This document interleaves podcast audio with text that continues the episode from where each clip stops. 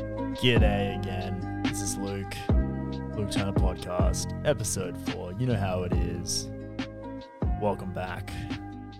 So, there was a bit of a mishap that happened a couple of days ago.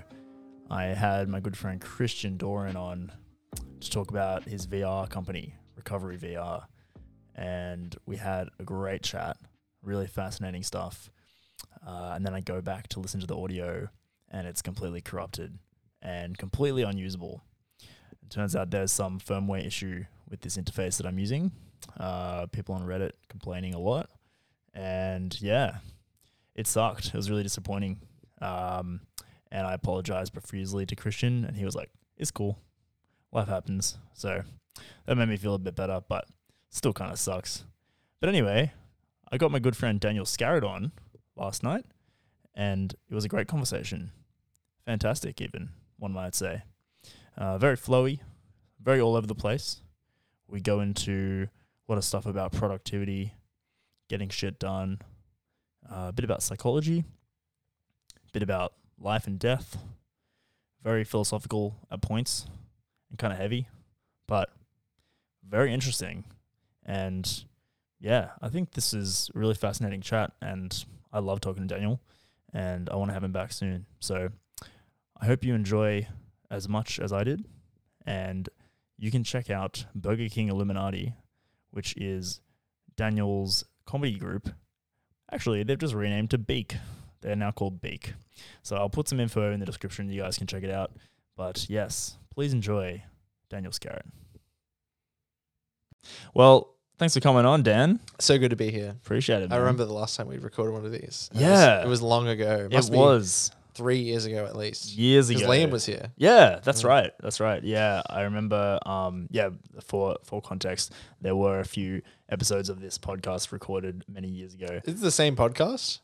Like technically, but I've kind of just started a new uh, Nice. quality wise and whatever else. Yeah, and have a yeah. s- bit more of a direction. This with is it. definitely a better microphone. I remember is. passing around like a Shaw. Yes. Uh, ev- uh, yeah.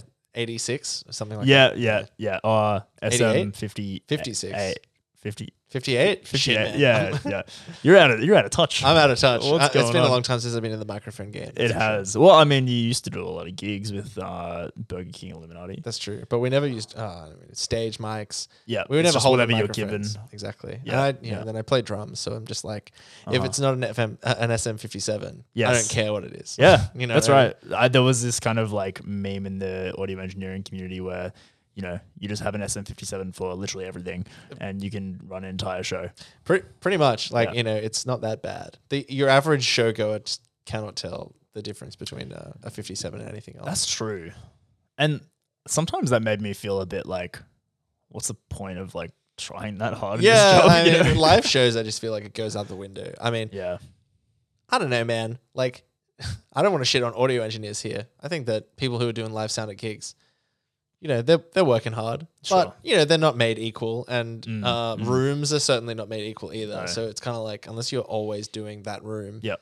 you don't know like unless and you have the budget to mic it exactly how you want and Yeah. mix it exactly how you want. It's like Mm, mm. just loud, you know. Go to a live gig at Yeah. Crowbar, it's always just loud, and like, That's right. You never Yeah. like wow, what an uh, what an artistic mix. yeah, You know, and it's never like, wow, it's so crisp. what a great mix. You're just like, this is loud. You know, yeah. Yeah. I feel the bass in my chest. I and feel that's like all it there's a takes. threshold of speaker quality to where you do actually start to get that clarity. Like Mm. if you look at like Manning Bar and like anything bigger than that, um, and then Rest in M1, peace, whatever. Manning yeah. Bar. Oh, no, it's still around, isn't it? Is it? Are they still doing gigs there? Yeah, I I, think just so. remember that they closed it as a bar, which I hated. Oh, Like, yeah, man. Like, I used to go there every day. Like when I was at Wow. uni, and it just isn't a bar anymore that you can go to. so it's just a venue now. I guess so. So Yeah.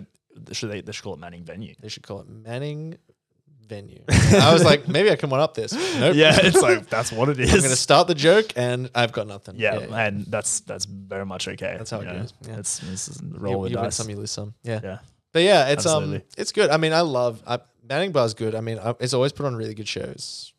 Like I, I remember seeing the uh, uh, Omar Rodriguez Lopez group there, which is Mhm. like the guy who was the guitarist from Mars Volta, but his Cool. Mm. like side project, and just like the bands like that, Protest the Hero. Yeah, yeah. they put on good Great good show. acts there, right? Great yeah. show. Yeah, Um, Yeah, but I don't know really what's going on with it these days. Sydney Uni seems like it kind of sucks now, to be honest. Whoa, goss. Yeah, it's goss. But What's there's going no, on with Sydney well, Uni, man? Oh, There's no like Herman's bar anymore. There's no like Manning really? bar anymore. Yeah, Right. like the live yeah, show. Herman's venue as well. Herman's venue. Yeah. Yeah, that's right. Yeah, I- is it even a venue? Like, I what are don't they know. doing there? I don't know. Who's They- Herman? Yeah, they're just having like functions for uh, white collar workers. Could be. could be. Could be. I don't know. They got to use the space for something. But Yeah. I remember the the union and stuff being really cool, but I think that Yeah. a lot of unis have had like a lot of uh, non-campus stuff. Yeah. Funding was already getting cut anyway, and then there was like pandemic. Uh, no one was at uni, and yeah. they're just like, "Fuck it, we don't need there I, to be I fun." seem to remember Sydney Uni being this pretty vibrant kind of like student life sort of vibe. oh yeah, it was dope. At Yeah. least when I was there, Yeah. I feel like I maybe got the last of the the cool. yeah. Okay. Like my younger sibling goes there, and it's like nothing like when I was going. There's no Really? hanging out. There's no like Mm, communal spaces where people are there. People are just Mm. like taking their classes from home Yep. online, and Yeah. there's no like people are not opening the bars. Mm. No one's hosting like comedy. There's no like Yeah. event, events at night. It's just like I, I wonder if there's a parallel between that and people returning to the office uh, slash working from home during the pandemic. True. Um, in, s- in terms of you know people are really trying to just get these social events going because everyone's just so used to working from home and just being isolated. yeah, it's weird because as well, like I don't know. Have you found this? Have you been working remotely or have you- Mostly. you haven't had to like go to an office, right? I have, Oh, you have? um, but you know, like once a week, and if you don't go, it's kind of like whatever. Cool. Yeah. Similar vibe for me, and it's like I can go to an office anytime I want, and Yeah. like I almost never do. Yeah. It's just like, oh Why- man, why would like you? I don't know. I think it's like maybe the long term choice of Yeah. like, oh, I should be around people and I should be in a work environment is good, but Yes. like you can never guarantee that other people are going to go in when you do. That's true. And also, it's like I could just you know stay up another hour later playing Elden Ring and then get up Yeah. at eight fifty five, dude. Dude, 100%. Do my first meeting at nine thirty or whatever. Like, and like everyone is okay with that mostly. So I really don't see the point. And, Like, I I mean, when I have had to go in, you know, I feel like I'm complaining about, you know, something that's relatively minor, but just being on the bus and just everyone just crammed in there. and Yeah. it's just like it's super It depressing. used to be man. so normal. I used to get up and like, sh- I used to live in uh, Summit Hill, and I would get up, I would take a shower, and then I would get in on the train to Town Hall, and it would Mm. oh it's Redfern, and it's like, that's like a fifteen minute train trip, and I Yeah. remember being like. So packed in the train that I Mm. would get to Redfern and I'd be like, why did I even shower? I'm sweaty. Like I've Right, just been yeah. like, it's so hot and it's like Mm. even in the middle of winter, you like put a coat on because you're going outside. but then yeah. you're crammed in a train, you can't take your coat 'Cause off You're immediately just you're boiling. dripping with Yeah, sweat. Yeah, It- yeah, Oh, terrible. Yeah, man. Yeah. It's so weird. yeah. I don't know. and I spend a lot more money buying lunches. And that Yeah. sort of thing. Um, and I also I think the biggest thing is the cumulative effect that it has on me over the week. So by Wednesday or Thursday, if I'm commuting every day, I'm suddenly so tired that I don't want to go out and you know go to the gym or Hmm. buy groceries or do the things that I should do. I just want to sit around and watch Netflix. For real. Although I think that the there's like an opposite problem that I'm finding with with working from home all the time, which is like anybody who's reasonably switched on realize I think realize that you can definitely do your week's worth of work in not eight hours a day. Yes. right? Like yes. four hours maybe like you know i've been pretty effective when i need to be and Yeah, so i've yeah. just gone to this point where it's like oh man unless there's a deadline Yeah. i'm just like sitting around i mean Yeah. and the problem is that i feel like there's this sense of i'm not really able to let go Mhm. of working or being available because i don't want to be Ah, like yeah. seen as slacking so Yeah, i'm like yeah. kind of not interested in working but still kind of like Mm. checking my messages and shit Okay. um You have so a i'm not low really level engagement. totally i'm not fully relaxed Yeah. I'm still kind of worried that something Still on might the come up. clock. I'm still like, maybe I should be working, yes. but I'm Yeah. also like not working.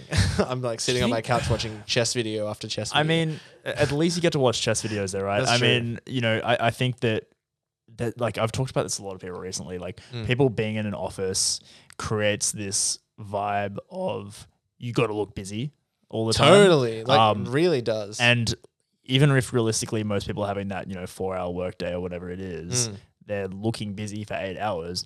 And that actually takes a lot of energy out of you. it takes Because you're kind of energy. wearing a mask when you do that. and like honestly, I think in some ways it used to like you know when the work environment was good. I definitely don't think this is the case for every office, but like in my office when everybody was there, forced to be there all the time, you you would just hate to be bored. And so like if you felt like you had no work to do, you would come up with cool shit to do. Mm.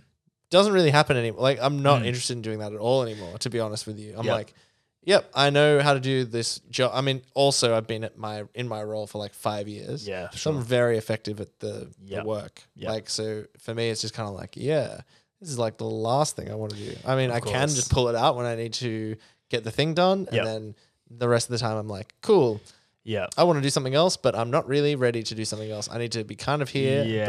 But yeah, like sort of not relaxed. I understand. It's yeah, it's a weird tricky. limbo. Yeah, it's strange. Have you seen this overemployed thing online? So that there's this um, community of people on Reddit, particularly, who work multiple remote jobs at once. Dope. Um, yeah, that seems so possible. They're pretty much just exploiting the thing that you just mentioned, where people are working, you know, two hours a day, four hours a day. Like they've got their job down pat, yeah, and it's completely optimized. And you know, like I think a lot of people look at that initially and they say, "Oh, m- that's unethical." You know, it's wage theft, No like, things like way. that. But it's like wage hey- theft is fucking c- cool, man. yeah, yeah, Like, yeah. Fuck the system, Dude, like, co- like businesses just exist to exploit employees. yeah. Well, And so, yeah. and what's wrong with exploiting a little bit back? and is it even exploiting? Because you- really, you, may, true. you may be like still delivering the same amount of value that you were before. Yeah. If, Right? it- if it's the same amount of value, then you're actually a like extremely good. and, You know, if I was going to put on my my right wing economic hat, you're actually an Right. extremely good citizen who's providing lots of value to the economy because you're you're able to do the output of two people. Yeah, You, yeah. you know, two that's true. jobs are being filled by you. Is That's that true. it's not necessarily ethical. It's like Right. maybe Yeah. the job should go to someone who's unemployed who needs your second job. But Right. if they're not qualified, whatever. I totally Yeah. get why people do it. Like Yeah, I don't really see an 100%. issue with it and you know, I- two I- incomes just for like Yeah. and doing no extra work really. pretty Like, much, yeah. Yeah, and that's it, dope. it's really like the, uh, on this forum, they they kind of talk a lot about the ethics and the philosophy of it. Um, like you mentioned, employers have been exploiting people for a long time, and it's just kind of this idea of taking the power back.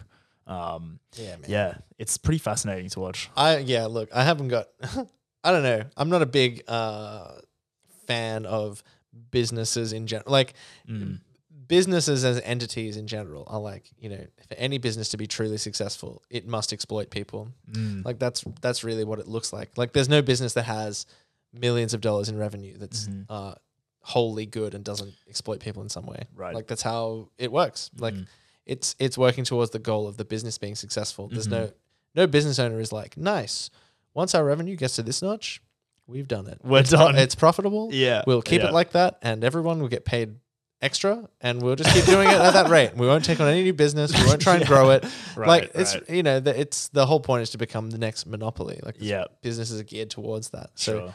it is it it m- any successful business must become unethical at some point. That's interesting. I think anyway. Yeah, I mean, show me show me one that doesn't work like that. I guess. I guess you could argue that this overemployed thing is just a buffer against that, right? You know, oh it's- yeah. yeah, I mean, to be honest, I think it's great. like Mm. I've never heard of it before. You just brought it up, but yeah. it makes perfect sense to me. And yeah, like yeah, man, businesses suck. Screw them. Yeah. yeah. People, people making bank, man. It's Dude, crazy. it's good. Yeah, I Yeah. love it. I love it. That's Yeah. really cool. Yeah, especially if you're like yeah i don't know if you're able to get into some role where it's like you've really slipped through the cracks they don't Yeah. realize how like over resourced they are in that particular area Mm. yeah love it yeah, for sure. so good Something I wanted to talk about is uh, productivity and you know balancing a lot of different things Mm. in life. Um, so you, for example, um, you know, working full time or at least until recently, um, and studying as well. oh yeah Um, and and i have a band Yep. and i have a uh, comedy group that's performing in the edinburgh fringe in august so i've Yeah. been writing that show Yep. and i have a girlfriend Wow. so it's got a, i've got a lot going on yeah, yeah. But you seem calm. yeah You seem good. It's not too bad. Yeah, Yeah. it's you know, it's um there's a yeah, I guess over the years I've been hardened by the uh, I'm a I'm a guy who overcommits. That, That's for Right. sure. Yep, I, I say yes to lots of stuff. Yeah. Find it very difficult when something cool, an opportunity comes up. Yeah. Yeah. I always always almost always say yes. I'm Sure. Mm. like, yeah, let's do it. Even like recording this podcast tonight. Yep. Should I be writing my show? Maybe. Right. But you know, I get asked to do something, and I'm like, that could be cool. And you Yeah. never know what doing stuff like that leads to. Like I Mhm. feel like when you go and do stuff, you take on things, it only creates more opportunities and only, Mm, only mm. you know strengthens relationships Yeah. and um and it's fun for your life to For be kind sure. of different, you know, Yes. from week to week. I, I think for me, I have a like very similar kind of brain in Mm. that um, I really crave that novelty and the context switching Mm. of like having a bunch of different things going on at once. Um, but I I have had periods in my life where I have done that and you know been really productive in all these areas, but just burnt out because I wasn't doing it properly. For real. Oh, it's so easy to get burned out. It's like, oh, yeah, I mean, that's the main thing. You're trying to stave off the whole time, right? I'm not perfect at it, but I feel like I've definitely developed a, a way of like fortifying myself against that. Yeah. And there's a lot that, there's a lot that comes from uh like studying psychology that helps with that. Yep. But also, honestly, I've benefited a lot from being in a advertising agency job where I've been extraordinarily busy Right. uh, and extremely demanding. Lots of information getting thrown at me all the time. Yep. Plus a s- a healthy social life. Yep. And you're just like, how do I make this work? And you kind of just, you know, you suffer and then you you do Mm. find a way to make it work, which is cool. Um, yeah. Interesting. So you think you've built some resilience just through the job? Yeah. Resilience, but m- but more so like just you come up with strategies to deal with having that amount of stuff going on. And I'm I'm happy to talk about what the strategies are. Um, Please. yeah. I mean, I feel like for me, the biggest thing, the, the probably the biggest thing ever, the secret to doing multiple stuff is headspace. Like, if you don't have room in your head, it's hard to even imagine taking on something else. Mm. So, like for example, you asked me to come on the podcast. You know, if I wasn't keeping track of all the stuff that I need to do, it would become very nebulous and scary. Like you'll Mm, notice mm. when we organize this, I put it in. I was like, I'm putting it in my calendar. Yeah. So for me, I've just sort of found a way to use a cal like basically a calendar and a task list as a way Mm. of anything that any information that comes through. Yeah. If it needs to be stored, rather than storing it in my memory, I put it in a calendar or a task Mhm. list. And Mhm. then I don't need to remember anything. Yeah. Like I don't need to be like, Am I doing something on that night? It's Yeah. like it's if it's not in my calendar, it's not happen like I've forgotten about it. Yep. So it is bad. In, it it feels a little bad in some ways to be so reliant on those kinds of systems. And they do Mm. break down from time to time. But Mm. for the most part, it's like amazing. Yeah. I used to try and juggle all that stuff in my mind. Mm. And it was like, you constantly feel like, am I forgetting something? Yeah. You would never know if you're free. If someone's like, Yeah. hey, can, we, can you come out and have dinner? I'd be like, oh, can I? Or, Yeah. like not reply. I've or- double booked so many times. for real. If I'm like, yes, it's in my calendar. Now, if Mm. someone's like, can I, can we do this thing? I'm like, "You- we can in two weeks. Yeah. And it's like, and then we will do it. And Yeah. then the best part about it though, it's not like, oh, knowing when stuff is. The best part about doing that sort of thing, having the task list, having the calendar, is knowing when you don't have something. Uh huh. When I have a day where there's nothing in my calendar, Yeah. I'm like, oh my God, it's my day. Like, Yeah. yeah. I have nothing. So I can Nice. do anything, you know? Yeah. That's that's when you're truly free. When you're like, I can Uh-huh. actually do anything I want today, and I know there's no part of me that's like, but what about if do you remember this thing? Yeah. like, nothing. It's Really? it's Okay. quiet. You know, so you're able to just fully relax. totally, and that's so important. Like you cannot do stuff. You cannot just be active. You can't Yeah. be busy. Yeah. You can't have an active social life. You can't have a busy job. You Mm. can't study. Like you can't do any of that unless you Yeah. rest. Like Of course. it's like course. otherwise you just go nuts. You burn out super hard. Yeah. So yeah. having time to rest and that and that's something you should schedule in as well. Is there a way that you rest effectively? yeah, I just feel it. Like I'm like, okay, on this week, like I'll look at my week at the beginning of a week essentially and I'll be like, okay, I have like one free night this week. Yeah. So I'm keeping it. Like Yeah, basically someone will be yeah. like, "Can we do something on any night this week?" and I'll be like, I have like let's say Thursday night free. I'll be like, "No." Yeah, like yeah. because I know if I don't have that night, I'm going to go insane. Yes. Or, like Yeah. I, personally, I I even though I'm a very social person, my energy comes from my alone time. Mm-hmm. hmm I can't be out here doing shit unless I'm spending time by myself, Sure. be- being a piece of shit, Yeah. basically. Yeah. Just getting drunk by myself in my house, Yep. watching some garbage on TV. Yep. Not talking to anybody, replying to nothing. Yep. You know, that's that's all I need, and then I can do a whole week of being an active, productive citizen or whatever. That's a pretty good ratio. It's good. One night a week to recharge. But it's hard to get into a mindset initially where you're capable of having truly having a night where you recharge, where there's nothing else. You're not worried about something else that's coming up. Mm, It's mm. it, you, it's really hard to get off the wheel. Like if you're Yeah. on it, you know, if Yeah. you're like I'm con- constantly doing stuff. I feel like there's a bit of a a delay effect almost. So like if I've been flat out for two weeks, let's say, and then the that day after that two weeks, I'm planning on resting. The after effects of that two weeks take time to diminish. Mm. So I'm kind of just in this heightened state, not necessarily anxious or really stressed, but just kind of a low level nervous system sort of thing where Totally. I, I my mind is saying, "Oh, there's something to do. There's something to do. There's something to do because I've been doing something for 2 weeks straight." For real. And if you're not certain that there's nothing to do, you're just going to be like, there's something. Yeah. Or there's something tomorrow that I need to be ready for or whatever. Yeah. Yeah. Well, you can always infinitely plan ahead, right? That's true. And then, like, it's easy to fill space and fill time. So it, making time for yourself is really important. But yeah, you're totally right, man. If Mm. you're in, if you're burned out, a day is never going to cut it. Like, realistically, Yeah.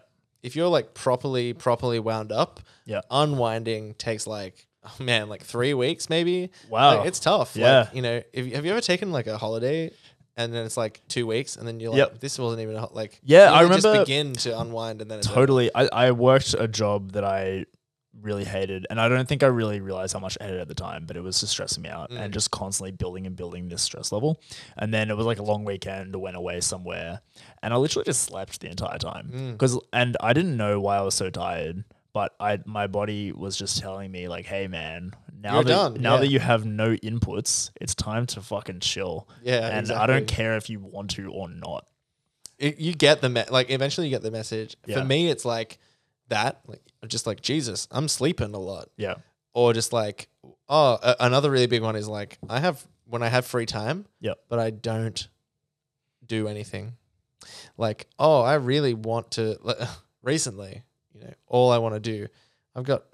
I don't know. It feels like a such a cursed opinion because I'm like, oh, I'm, I'm living the life, you know right. firing on all cylinders. I'm doing lots of stuff, but you know, in the back of my mind, I'm like, all I want is to play Elden Ring. I just want to be at home. Right, I just want Right. to, I just want to drink whiskey and play Elden Ring by Right. myself. right. And then you know, but you know, sometimes I'll get to a night where I'm like, I'm free, but I can't play Elden Ring. Right. I can't bring myself to do You it. don't even want to enjoy leisure activities. Totally. And that's when you know it's like, oh, I'm burned out. And then, so Mm, the best thing to mm. do when that happens is just like, don't beat yourself up about it. Yep. Go to sleep. Basically, like Yeah. you know yeah. just just be good to yourself Yeah. take a take a day off like that's Mm. another thing that's really hard i think like a lot of it to be honest with you i can't speak for everybody's experience but like i've been working in marketing for like 5 plus years in an agency environment hectic you know like nightmare. everybody wants something there's never nothing's ever finished like I'll, I'll use this example like i used to work in a grocery store when i was in high school and it put me through university as well i used to work in this like old shit uh IGA that was one of like the last Franklins that was Oh. like around, and Vintage. IGA IGA bought out Franklins and then they had to keep the shit ones as part of the deal, and mine one was one of the shit ones. nice. And like when I had that job, it was like, it was, I didn't love it. Like Sure. I felt kind of like shitty being like a guy working in a at a checkout when I was in my like early twenties. Part of me was like, oh, I'm still in this small town doing this thing, and I was studying at the time. Obviously, I don't know. I took it for granted a little bit because Mm. it was a cool job. Right. Like, I would have shifts where it would be like a truck comes at the beginning of the day and it, it puts a bunch of boxes in the warehouse. And I had to put all the boxes on the shelves, Yep. like empty them onto the shelves. And then you finish the day, you've worked for eight hours or seven hours or something. And like the warehouse, it's empty. You're sweeping it up. You did all the boxes. And Yeah. you get to look at the empty warehouse at the end of the day and be like, I did it. This was the whole, like, the task is complete. the task is complete, right? Yeah. When you work Yeah. in marketing, there's, there's no such thing. Yeah. There's nothing. Never do you get to stand back and look at it. interesting. It's just like, Yeah. oh my god, there's something else. Oh my god, there's something yeah. else, and you just always feel like you demands. pulled in lots of directions, right? Mm, mm. So a real huge trick is to like you learn to not care, like in a Yeah. good way. Yeah. Yeah. Um, realize that like, uh, you know, the deadlines are all arbitrary. Yeah. That's one thing about marketing that's true. Digital marketing has no de- no deadlines are real. Like Right. if it's like, oh, I got to get this image to the billboard company for the so that the billboard can go live on the first of the month when the campaign launches, that's one thing. But if it's like the Facebook ads need to go live on the fifth and they don't go live until the seventh, it actually doesn't matter. Yep. Realistically, it Gotcha. doesn't really matter. Yeah. Um, but it's hard to get off the wheel. Like it's hard to Mm, mm. get yourself into a frame of mind when nothing's urgent, when you're used to just Yeah. always doing the most urgent thing. Well, it's like nothing's urgent, but also you're constantly fed this idea that it is urgent. right? Totally.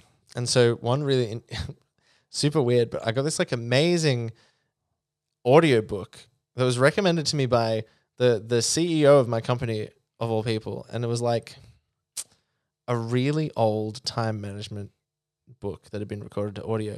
When I say really old, I mean this shit was written in the 80s because there's a part of the book that talks about how like you should always have a briefcase when you get a flight because that's how you have all your papers to do your work. Yeah, well, like it's efficient. free computer Yeah. shit. Like yeah. anyway, but his whole thing was like there was you know it was pre-computer, but there was some interesting stuff to glean from it, which was like, you know, you have like an a tray of in stuff and a tray of out stuff. That's Yeah. how it used to work. You had Yeah. a desk with papers of coming in, Yeah. and papers of coming out. I've seen it in movies. Yeah, like you've seen it in movies. Yeah. And this guy was basically like, yeah, you know what? There's some stuff that's urgent and there's some stuff that's important. And your job is to do the stuff that's urgent and important and nothing else. If there's something Right. that is urgent but it's not important, ignore it. Throw, throw it in the Mm. trash. If there's something that's important but it's not urgent, throw it in the trash. Wait until it's urgent and important Wow. like literally this guy was like yeah the secret to being like high functioning in a in a big business is Mm. like ignore stuff and Yeah. if it's important someone will let you know like yeah. which right. is it sounds bad but like for real it, it helps a lot like something know the difference like it's totally on you to be like sure. "Hmm, Sure. i really got to do this because Yeah. it's important and Yeah. it's due Yeah. but if someone's asking you for something Mm. and it isn't important or it's not they don't need it right now Yeah. you just ignore it and Mm. Yeah. they usually sort it out by themselves. Yeah. Wow. And if they don't sort it out by themselves, Oh. Yeah. they'll, they'll call you. yeah. Yeah. So like in my job, there's like a there's emails and there's Slacks, right? Yeah. Yeah. You know, Slack. It's like Of a course. yeah, it's like a messaging thing Mhm. for for all you people listening at home. And yeah, like for me, it's like I get heaps. Yeah. I get tons of correspondence every day, and my friends message me on on Messenger Yeah. and WhatsApp Yeah. and Instagram messages, and there's so much stuff coming at me. My personal emails, I get like shitloads of emails all the time. Yeah. got to clean that up. But like, too much. You can't handle that much correspondence. You will have no time to do any work. You literally just need. I'm like, if nobody tags me in something, I'm not looking at it. And if nobody, if something really needs to happen, I'll be getting a phone call. And Yeah. if nobody calls me, it didn't need to happen today. I guess. Yeah. Yeah. It sounds kind of cutthroat, but like for real, it's it's not like oh, I'm and I'm not doing any work. It's just No. like I'm trying to do one to three things per day Yeah. that I've decided are like I must get this done, Yes. and then people will get a hold of me and talk to me. Yeah. I'll have meetings. Yeah. If I just get one to three of those important things done, I did it. Yeah. You know what I mean? You And cleared ev- the everything boxes. else can fuck itself until later. Yeah. That's interesting. And Hmm. the skill of discerning what's important and what's urgent um, definitely comes with time because I think that there's a tendency for people, especially if they're like new in a role or they're not super confident, just to be extremely agreeable and just action everything straight away. Um, and this is part of the overemployed thing as well. Like, um, that is bad because not only is it unproductive, but also it leads your boss to think, oh, this guy can do everything all the time. Yeah. And, you know, we're going to pay him the same amount of money to do Yeah, all you this manage extra you shit. manage expectations. Yeah. Like you are literally like, yep. You know, this guy, if I respond to his email every single day, he'll email me every day. That's right. If I respond to his email once a week, he'll email me once a he'll give me one once a week. It's Yeah. bigger, it's more concise, has Yeah. all the things I need for the week. Yeah. Like you don't need to set that out. You just build those expectations of people. That's and if right. they don't like it, you just have a conversation about it and just be Yeah. like, hey, look, um, I'm not gonna respond within this time frame. Yeah. That's how it works. Yeah. You can pay more money if you would like me to respond faster Yeah. or not. Right, you yeah, know, I it's mean, up to uh, you. yeah, it's tough, but I think like learning to value your own time is super essential, Yeah. especially if you if you're like new to work. Yeah. it's super easy to get like swept up in like what do I need to do um, all that sort Yeah. of stuff. But I think, and like, you know, constant interruptions, uh, like ruining your flow of work is just awful. And I, I find that it kind of has this cumulative effect where the more I'm getting interrupted in a day, the the harder it is to get back to what I'm doing. oh, for Um, real, it like kills you. Mm, mm. I feel like do you have like a do you have like a window of time where you're like really good? Like, Yeah. in the morning. It's in or the something? morning, like because I usually fast in the morning and just have a black coffee, and I feel like I'm pretty on the ball until yeah. like twelve. Um, Nice. But my my company that I am living now um, just had they had a really good philosophy where they have flow time. So in the morning we have a check in at nine o'clock. The entire company, like twenty five people, we all say like a very very brief, like strictly brief thing of like what did you do yesterday? What are you doing today? Do you have anything blocking you from proceeding? Nice. um, and it's like 30 seconds to a minute per person. And if it's longer than that, then they say bounce, and then it gets bounced to like a, a s- a side conversation, which is a longer conversation just between the relevant people. Nice. Um, so after that, all those conversations happen, uh, and that takes up to about 10, 10.30. From there, ideally, from 10.30 till you go home should be flow. So you're not expected to answer correspondence Nice. um because you should have sorted that out at the correspondence meeting that's killer. No, yeah. that's really good. Yeah. Yeah. and it's really productive like people people love it um and they respect that autonomy um so yeah i think it's good philosophy That's really cool. Yeah, like and just knowing you're not going to get any replies is so good. Cuz I Yeah. think I think as well like it's easy to put off doing stuff if you're just like, "Oh, I'll just get this detail from this guy and then I'll do it." yeah like yeah, that yeah, kind yeah. of thing. It's super easy. Uh, For sure. me, I feel like that's a slightly cursed time frame, just because I like personally m- being in a meeting until ten thirty. Mm. I'm done. For, like for me, it's like yeah right I need to be not in any meetings until like eleven o'clock, Okay. and I've done my whole day's work. But from between like eight and eleven is like I- honestly, if I have no things interrupting me, I'm a mate. Like in the morning, yeah I'm so Yeah. good. Mm. Like I can do so much work, and then but if there's just like one meeting at like nine thirty, it's ruins my whole day. yeah wow Yeah. So I have Oh, Interesting. like a day a week that I I have no meetings, yeah which is just like nobody books any meetings on this day. That's when I do all my big stuff. yeah yeah But even so, like my role used to be a lot more like of a doing guy sort of role, but my role now is a lot more of a talking guy role. Where Okay. like I'm I have teams. I'm talking with clients.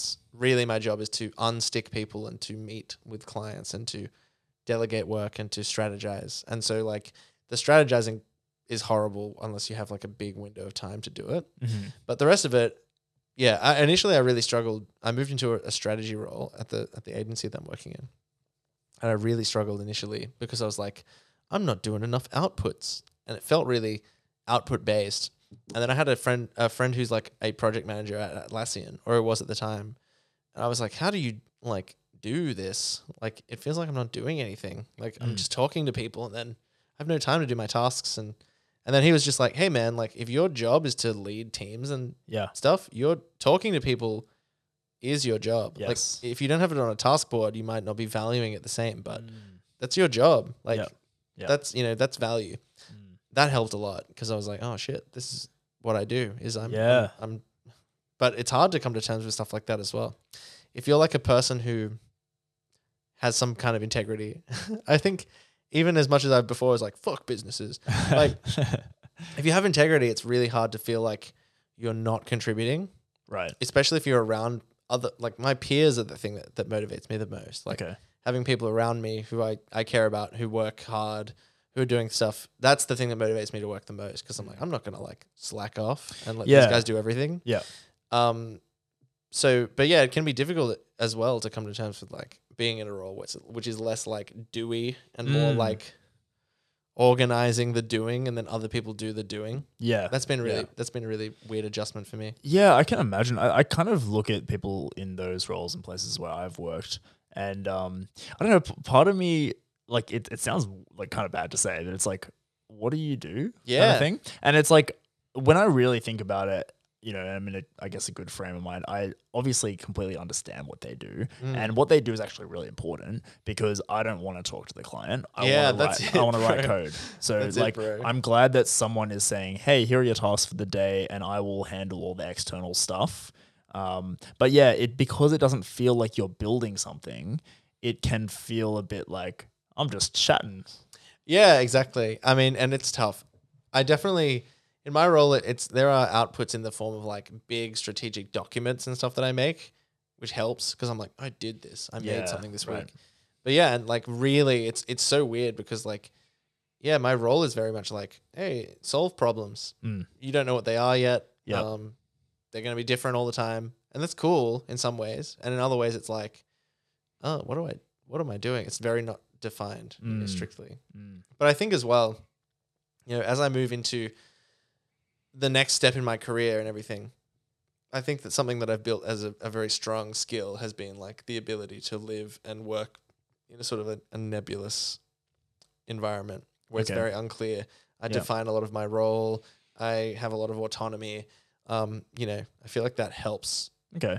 It, it, it helps to get used to it. It's not ideal. Like the best job ever would be one where you're just like, this is the only thing you're responsible for Yeah. you're not responsible for anything outside of this. And Yeah. you, if anyone asks you to do something outside of this, you don't do it. Yeah. And you just do this. And if you get it done, you finish the day. like that kind of thing Yeah, would be like yeah. amazing, right? You get so much headspace. I think that may exist. I mean, maybe at, like bigger companies where everything is really like It's like segmented. procedured. Yeah. I think as well, though, it depends on the kind of person you are. I certainly have peers who are really career oriented Mm, and like, you know, they love marketing. mm, that's great. You know, I wouldn't say that I love marketing. Right. You know what I mean? I I'm good at it. yeah. Um, but like what interests me about marketing is like psychology and Mm. also systems understanding Yeah. and creative problem solving. Yeah. Okay. Those are really cool things.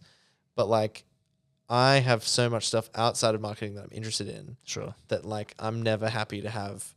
I'm never happy about like having something big at work that I'm trying to do, and trying to achieve a big project at work, uh, Okay. and it's taking up time in my personal life. Yeah. there are some people who okay. are like, "Yeah, I'm gonna kick this big goal," but for me, I'm Mm. like, "Oh, if Mm. I'm not working, I want to be doing like stuff with my band or Yeah, stuff for with sure. my, like, writing comedy or." I, I yeah, wonder I if have other priorities, I guess. I wonder if that um, the people who do feel that way, they feel really gratified by doing those big projects at work. If Mm. that is just because the job happens to align with their interests, or if it's just kind of this socially constructed thing of you must be good at this, and that is the way you determine your value. I think that's like it's probably a bit of both, right?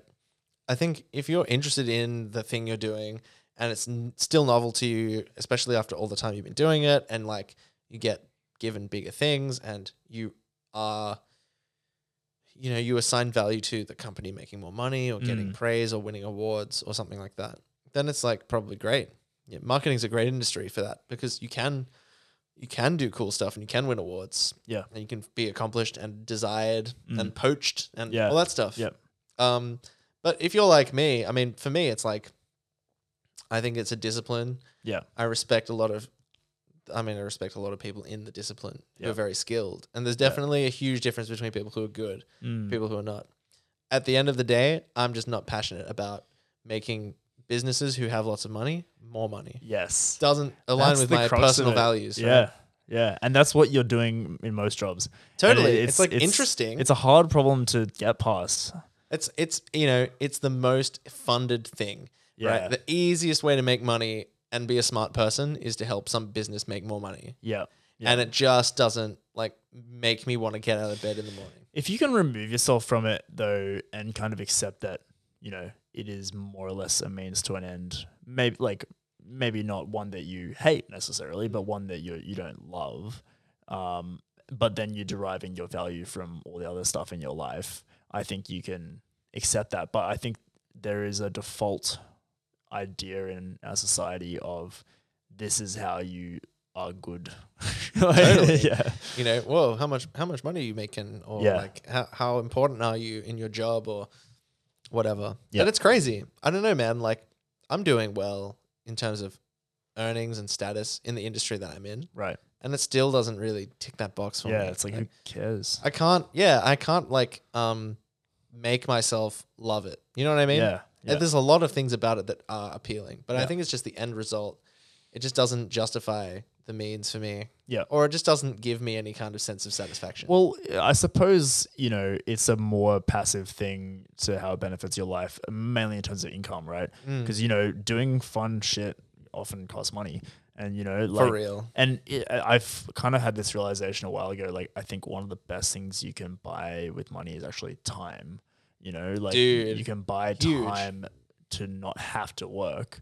Um, so you know, if you have that as your kind of end goal, your north star of working this whatever job, um, and just kind of hustling in that respect, then you don't have to value the career progression. You don't have to value Totally. that stuff. You you you're actually valuing your band and you're valuing your comedy and all that. For real. And I Yeah. think that that's a huge thing, man. And like that's definitely where, you know, I think I'm in a, a pretty good position in my in terms of my career because like I have sort of been in the like on the on the wheel in the rat race kind of thing. And having done that for so long, I am in a position where that I can look at getting yeah, like when I I'm gonna go do a big comedy festival and wrap up with my job and then I'm gonna come back and try and find something part time and I'll Mm. be able to make a pretty good amount of money doing something part time. That- Yeah. It'll still be marketing, right? Right. But the important thing I guess is that it's not gonna be like eating into my eating into my headspace, eating into my time. Yeah. And it's a privileged position that's come from the effort, I guess, that I've put into building myself up myself up over the last the last five years or for whatever. sure. And But five- totally, buying time is the is the thing, man. yeah, People who are like really, really wealthy, and obviously, okay, well, let's say let's put it this way: people who are really, really wealthy, they became wealthy because somebody else gave them their money, right? Mm, Like for the most part, not many people are actually self-made. Even the people who say they're self-made are like, "I'm self-made. I got ten grand from my mom, and then I invested it in my business." Like, yeah, you know, Yeah. and not a lot of people actually are like, I'm just like starting from the ground and just Yeah. working my way up. Yeah. But, you know, a mindset that I think doesn't help you really in the long run is le- the mindset of like, I'm going to pinch pennies, save as much money as possible. I just don't like vibe with it because Mm. ultimately, yeah, you hate your life. if you Yeah. grind so hard, you know, and you never spend any money, it's tough, you know. I it prefer is. to spend my time doing stuff and I, you know, buying back your time is something that if you have a job that pays you pretty well, you should be doing it. yeah, You know? Yeah, for Because sure. it makes and just like I don't know, the more time you get to spend talking to people, doing things you like. Mm. If, like I was saying before, like when you're in a position where you have the headspace and the the wallet space to say yes and do stuff, Yep. all sorts of doors open for you that you're not Mhm. expecting. Like Mhm.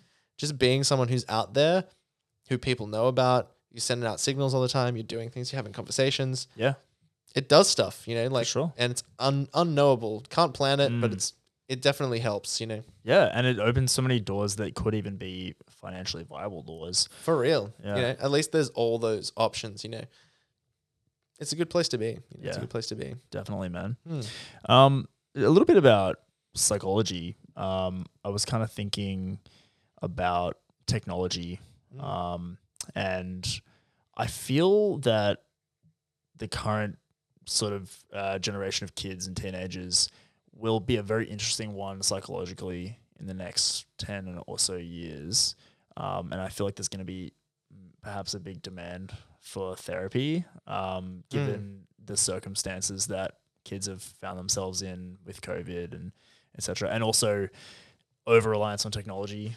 Mm. Um, you know, I I have in my notes here it says uh, kids on iPads equals I bad. hey, So hey, am I right? How how is it yeah. these touch screens have caused us to lose touch? Am I? I am know am it's am it's I- wild. Who's with me?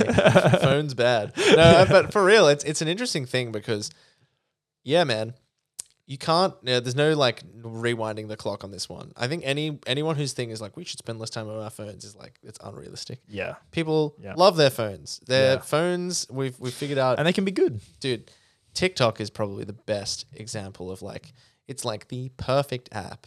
Someone's created a an absolutely like unbelievably effective thing where that gets you to stay on it as long as possible. It just gives you novelty. It's like totally like hacks the human attention span. Like it's incredible. Like it's amazing that somebody can come up with that Yeah, um, uh, you know, and they've optimized it. There's all sorts of amazing like things about it.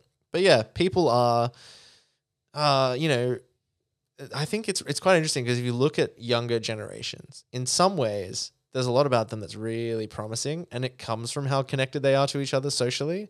Like, for example, I would find like I think this is hard to substantiate. Haven't I I can go do the research for you later. But like your average um Gen Zeta or Delta or whatever, they're a little bit more like socially accepting of different people. Mm. They're more uh, they're less inclined to bully someone about something that they can't control. They still bully each other. Don't get me wrong, Interesting. but they're not like, "Huh, you're fat. Yeah. Like, yeah, yeah. They just don't do the same kind of shit that we used to do. Yeah. And then they're a lot more focused on like I mean, they got bigger problems, I guess. Imagine being like we're we're millennials, right? Mm. yeah. But imagine being born and then just like the first thing you understand as soon as you've become conscious is some adult is like, You're gonna have to fix all this. Like, Yeah. yeah, man. Oh yeah, global warming. Yeah. Yeah. This is your problem. Like there are kids who are like traumatized. Um, I did a paper on um, 'cause I'm studying psychology for for for the listeners here. I did a paper on like climate anxiety, Mm. and it's like hugely increasing. Yeah. And it's like people find it debilitating to realize that there's a a huge climate emergency, that they might have some hand in it. Mm. People become convinced that it's their issue and that their personal choices make a huge impact. Right. So you get things like, uh, like consumer, uh, what's the word I'm looking for? I, I, I don't remember the exact term, but it's like feeling paralyzed. responsibility. Oh, okay. Oh, option paralysis. Oh or yeah, yeah. Where something you're like, I that. can't buy any Right. laundry detergent because it's all bad. I see. you Right, know, right, right. and then you have Yeah. you can't clean your clothes because you ba- you can't pick the laundry detergent Right. because no laundry detergent is good for the planet actually, Mm, mm. and that sort of stuff, which is is super interesting. I think, and there's this whole school of like, oh shit, we need to come up with like, how do you therapize these people? Yeah. Because ordinarily, when someone has anxiety, let's say that you're you're anxious about leaving the house. Yeah. You know, let's say you have agoraphobia. Some people, what they think is going to happen is they're going to leave the house and something really bad's going to happen. And Mm. then the more you interrogate it, the more it becomes clear, and the more they interrogate it that it's like, well, nothing bad's going to happen. Right. What happens if I'm going to get on the bus? What if everybody looks at me? What if they laugh at me? Yeah. But actually, it's like, well, they won't, right? And you Yeah. can eventually bring someone to that. But when your anxiety is like, huh, we're doing irreparable damage to the planet and nothing's going to stop it, Mm. as a therapist, you can't really be like, oh, that's not true. Yeah. Because it Hey, is true. hey, really think it through. yeah. It's like, oh, I've thought it through and Yeah. look, you know. Yeah. And, um, and it's like these are the kinds of it, it's a new new problems for for a new generation Mm. and I think, you know, yeah, a really big thing to, to sort of bring it back to what you were saying originally. Yes, there's phones, there's interconnectedness. There'll be benefits and downsides to, to any new technology, right? Mm. But something that's quite bad, and maybe you've even felt this yourself, is like it's very difficult to get away from like bad shit that's happening. Mm. Like I totally took myself off Twitter and off of Reddit during the pandemic because I was just like getting so depressed reading stuff. Sure. I read Yeah. a couple of things on Twitter this morning and made me not want to get out of bed. There's like another Mm. school shooting in the US, Mhm. and you just read about stuff and you're like, this is horrible. Like, what Yeah. can I do? It is bad. Like, Yeah.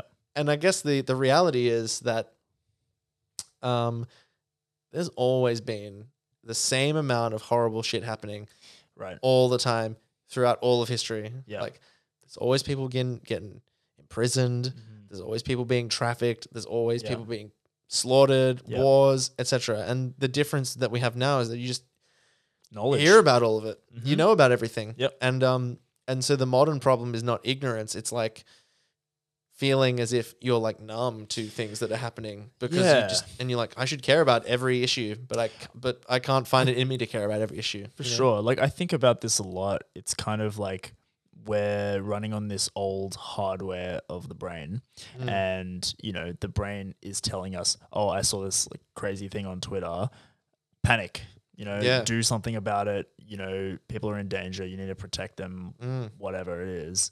And it's kind of like playing tricks on you to kind of get you to think that it's something that you can immediately repair. And it's not to say that, you know, people can't don't have any power to change and you know make change and do that sort of thing. But, you know, the amount of stimulus that you're getting that is just so negative um, compared to what you can actually do in this moment about it is In, in- the in ratio your is so like off. whole lifetime Yeah. about it, right? Like sure. I think it is like you you really have to just pick something and Yeah. care about it. Like Yeah. nobody has the bandwidth to care about Yeah. like refugee crisis, Mm. climate crisis, Yeah. human trafficking. Yeah. Like who could who could tackle all of it? Nobody. Like and- Yeah. yeah, like it's and I think that that's something that's quite difficult is like the feeling that there's all this stuff happening. It's very unclear who's dealing with it. Mm. There's no like surety about like, well, you know what? Uh, It's you know what? Okay, here's an example. If there's like a fire, some you call the fire department and it's like, you know what? They got this. Yeah. I'm not gonna have to put out the fire. Uh huh. They got it. It's Yeah. a big building on fire. You know who's going to do that? The fire department. Right. That's really simple. We love that kind of thing. When it's like, yeah, there's this really socio socio political complex issue that's happening over here. Mm, mm. There's no solution. Yeah. Should I be doing something? Right? Right. Doing what? It, it's impossible. Even if you had all the money in the world, you, you can't necessarily just throw money at every problem. Totally. I mean, yeah, exactly, man. I mean, and so I think the solution is the people who are the. I mean, it just depends on on on your definition of like. I wouldn't say happiest, but like people who feel the most satisfied are people who just pick something, Yeah. pick a battle, and they do it. You Yeah. know, um, I think a lot about um, like Ashton Kutcher. What he has a foundation that works. It literally is just built to deal with like child trafficking, right? Mm. Very serious issue, which is, and that's what he's been doing like ever since he's been not acting. Like Right. that's that's his whole that's his whole thing that he does, Mm. and like it's horrible. Like, and he talks about it, and you can see that it's like eating him up. You know, like he's really focused on the issue. He's seeing shit that's fucked all the time. Yeah. And um, like Ashton Kutcher doesn't need to worry about the climate crisis. Mm. He's probably concerned about it in the background, but like he can't be effective at at, at solving. Like he's got Yes. a foundation that helps Yep. with child trafficking. Like they they solve problems. Yep. Like federal agencies get in touch with them to help solve and find children who've gone missing, right? And they do it. Like that guy, he doesn't need anything else on his plate. He should he's picked it, let him do it, you Dude, know, okay, that kind of thing. So this is the argument that I always give to people who like because I I don't engage with social media much. I, I like to think I have a pretty healthy relationship with it. That's and good. For for a long time, I just completely deleted all the apps. Um, and you know, people kind of came at me with this thing of, oh, but like you need to be informed about stuff, and it's like I keep trying to resolve this in my head, and I don't really know if there's actually a good reason for me to be informed that isn't just oh i can talk about something at like a party you know and tell people oh yeah i know what's going on in the world Yeah. um, but like you said, I would argue that the constant exposure to so much bad stuff is going to put me in a more anxious state more of the time and actually pre- prevent me from making positive changes in my own life and therefore affecting my greater community. For real. Like, you know what? Like, we just had an election. And um the man, the I in my opinion, hey, in my opinion, the previous government, the, the Morrison government, was was terrible and they did a lot of shitty stuff and like bad choices. And I hated engaging with the media about it. Right. But I enjoyed engaging with political media around election time Mm. because I was like, hmm, now I can do something. Right. Yeah, Like, true. Oh, it's I get to vote. yeah. Cool. What's everybody doing? Right. What's everybody saying they're going to do? What's the current climate like? You know, Yeah. that sort of thing. Whereas before, I was just like, "Oh, government's fucked up the Yeah. pandemic. It's, it's what are a we going to do? it's like, a smart way to you know pull your emotional resources and you know spend them when they're useful to spend right totally. And that, that's totally the thing. Like, we actually have emotional resources. And that's, that's, we like to think that we don't have a limit to how much we can feel, Mm. but we do. Like, and there are just things that we're so far removed by that you you can't care about it. There are issues like for okay, for example, I'll, I'll use an issue. There's like species of animals that are going extinct. I couldn't give a shit about it.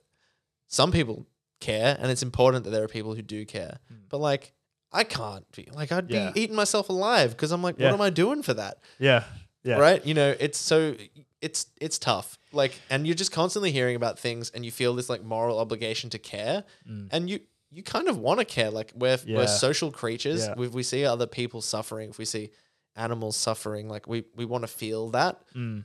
but yeah i totally agree with you man like a lot of the time if you were just not on social media Mm. you're just missing out on beating yourself up about something Yeah. you're not going to do anything about anyway. But Like, what like what is the skill of learning to disengage like that and you know maybe even be exposed to things and just have that presence of mind to realize that I can't actually do anything because I, I feel like some people whether it's a natural heightened empathy or something Mm. they can't do that like they they they're so addicted to this you know internal state change that they just can't change it it's extremely hard to to imagine. Like I think that to understand somebody else's empathizing with something would take like the most incredible amount of empathy, right? like right. for me personally I, I feel like i used to engage a lot with stuff and like just personally like part of the way that i've accepted Mm. things accepted what i can and can't change Yeah. is like you know there are things that i do take responsibility for you know simple things that i can do that help Yeah. i'll do them and same thing like you know i think when i vote i try and be very informed when i vote when there's an issue and i'm going to speak about it i try and be very Yes. informed about it you know Yeah. I, I just want to know what I'm talking about. And I Yeah. don't want to send bad messages to other people. Yeah. And in some ways as well, like the other thing that I feel like and nothing I do is like saintly or, or that good. Mm. But you know, just trying to set an example in the way I live my life and and in the way I conduct myself. Mm. And if I think other people are being sort of shitty, Yeah. Being honest, pulling them up on it. Yeah. Good citizen sort of shit. just having values. Yeah, having values and and acting in line with your principles. That's good for you. But I think like in terms of like how do I accept that uh, you know, I can't personally do anything about climate change? How do I accept that I can't personally do anything about war in Ukraine or you know, refugee camps offshore or anything, you know, school shootings in the US. And it's Mhm. like it's all that shit is horrible. Like it's terrible. But it's also like you you we are limited in terms of what we can fathom Mm. and and ultimately I think, you know, part of it is coming to terms with just like the fact that it's uh, I mean, this is going to sound kind of kind of gloomy, but like, you know, everything that happens is is like random and Mm. meaningless. That's Mm. my philosophy. And I think that that's very difficult to get to grips with. I think it's really scary to think about like what if there's no reason or purpose to anything that Mhm. happens? Um, but for me, I found it quite like freeing to just be like, stuff happens. My job is to just experience Mm. the universe, Mm. experience whatever version I get to experience, Yeah. and like do stuff that I feel is right, do what I can. If I had the resources to solve lots of big problems, I'd, I'd try and take it on. I think that would be Yeah. Mm. something that I'd, I would feel obliged to do. But like, I'm just a guy, and I think, you know, accepting that you're n- not like some main character, Yeah. you're just like a random person who there's no reason that you exist and you're just Yeah. in life and everything's just happening and Mm. all humans will die eventually and it'll all be nothing. Like in the scheme of the amount of time that the earth is here, in the scheme of the amount of time that the universe is here, nothing that we do or experience will will mean anything ultimately. Mm. Kind of spooky, but at the same time it's like, yeah. So I guess I'll just stick to finding finding my own kind of meaning, let other people find their own kind of meaning. Yeah. Yeah. It's easy for me to say that Mm. because I live a very comfortable, right. non-suffering life Mm. but it's also like I did. He, he- did I even choose that? No. Yes, like y- yeah. Nobody chooses anything. Totally. Yeah. So Yeah. it's it's wild, man. But that's Yeah. like big, deep philosophy shit. Like Mm. it's that's not like a standard way to come about um coping with what happens. But I think Mm. that there is like a real like I think it's effective. it's effective. Yeah. I think, you know, just coming to terms with the idea that like we have this innate need for the, everything to make sense Mm. and like it doesn't. There's yeah. the world is cruel and Yeah. random and like the more you try you try to tell yourself that it, it doesn't and there's meaning to everything you Mm. it it hurts you when things happen that are bad like Yeah. Because morally you've set an expectation for yourself that it should make sense. yeah or like and and you're like oh what's the reason that this is happening Mm. or like this is the world shouldn't be this way but it's like it, Mm. it's always been this way I it, it is kind of strange though because you know in some ways I do engage with the idea of everything happens for a reason, but it I think majority of the time, the reason is just a long causal link that has happened since the Big Bang, and it's not identifiable to in a way that we can sort of frame as a story. I think like everything happens for a reason is like a. I've been thinking about this a little bit, and like, uh, this is just my own take. I've been thinking of it, it's kind of like a cognitive bias, because like, it's hindsight. Like when you get to a place where you can un- where you've you've landed somewhere in particular, and it's good, when you're happy, Right. you can you can easily be like, wow, this moment where I'm happy, but I've experienced all these things that are sad. Mm. It's so crazy how all the bad things I've experienced have led me to this point where I'm happy. right. I guess everything happens for a reason. But then you'll be sad again, right? And then Right. you'll be like, what the hell? Yeah, yeah. What's the reason? What the fuck? Yeah, but yeah. then later you'll be like, yeah, yeah. So for, for me, for example, like I had like a, a really long relationship that ended. It was like eight years long. And then, and now I'm doing great. And I'm like, wow, when it, when I had that breakup, I was like, this is horrible. Yeah. But now I'm like, wow, great thing that we broke up. Cause Yeah. I'm, Yeah. I'm, do- I'm feeling so much happier now. Yeah. Now it's easy for me to be like, everything happens for a reason. Right. Wow. Because I wouldn't have learned all this stuff going through that experience. Mm-hmm. I wouldn't take anything back. Yep. But it's like so easy to say that when you're doing well. You know what I mean? It's true. Yeah, I, I think like you know there is a wholesome quality to it in some way. You know, I think that it, it kind of develops your ability to see silver linings um, as Mm. long as you couple that with an acceptance that things will eventually be bad again. For real. It literally comes from just the place of accepting that things are the way they are. Yes. Like, oh yeah, Yeah. wow, how things are right now, in a way, we're destined to be like this because they are like this. Mm. So there's no other way that it would have worked out. Like the present moment is absolute. And then Yeah. it's just like, well, anything that led to this was meant to happen because I guess it did happen. for sure. Right? I guess think I think it comes back to what you're saying. I don't think we have the like hardware to Mm. be able to comprehend really the causal nature of time Right. all the events that happen and how they accumulate into things. Yeah. We can sort of do cross sections and be we like, have a theoretical understanding of how that came to be, but Mm. seeing it in in a, a fragment of time that makes sense. and it's also really like, hard. you know, we put a lot more emphasis on when we get into a situation, we like to think that our actions led to that situation. When Right. in fact, it's like, okay, well, you probably, you know, let's say, oh, wow, I'm, I'm doing really well in my career. Let's say we were talking about that before. Oh, I'm doing really well in my career. It must be because I did stuff, but maybe not. Like, Mm. there's all sorts of shit. Like, even just today, your decisions were probably affected by like how hungry you were. Yep. Were you dehydrated? Yeah. What's your gut biome like? Mm. Um, what kind of did you get sunshine? There's all these like random things that, um, you know, we're kind of like we have agency, but you know that agency is very easily impacted by the, our environment, and so in some ways our environment shapes us, Mm. and Mm. so it's like, but you know, in hindsight, any time we've made a decision or anything that has ever happened to us, we, we'll take full credit for. right. But Yeah. of it's like course. maybe it was because I had a good lunch that day that I did Yeah. an amazing pitch and it led to this cool job that I got. Yep. It, you know, not it's not the lunch, but you know what I'm saying. Like it's hard to fathom the number of variables that there are that lead to any given thing happen happening Of to us. course. It, it's kind of it's it's strange because yeah, in some ways we can't really like identify that causal chain that happened, but at the same time we do have knowledge about some of those things and how they work, which kind of leads to this culture of life hacks and stuff. you Oh, know? man. To where it's like, okay, you know, you're gonna have you're gonna fast and you're gonna have this like perfect diet, and then you know you're gonna have this amount of sleep, and you know if you control all these factors, um, then generally you probably will feel better like most of the time. I think that's it, man. The life hack thing is so interesting to me because I I think that it's a very noble pursuit to be like, I want to understand myself and I want to imp- I want to just improve my quality of life. I think that's great. I, you know, exist in the marketing world and I think that life hacks or, or like it has just been co-opted for like the lamest possible reason.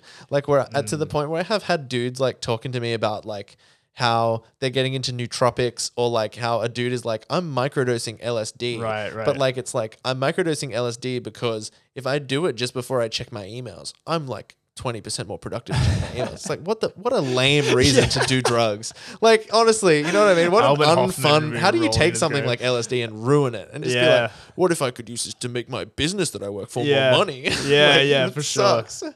You're nailing it, dude. Yeah, right. It's like uh, so. I feel like there's that kind of um.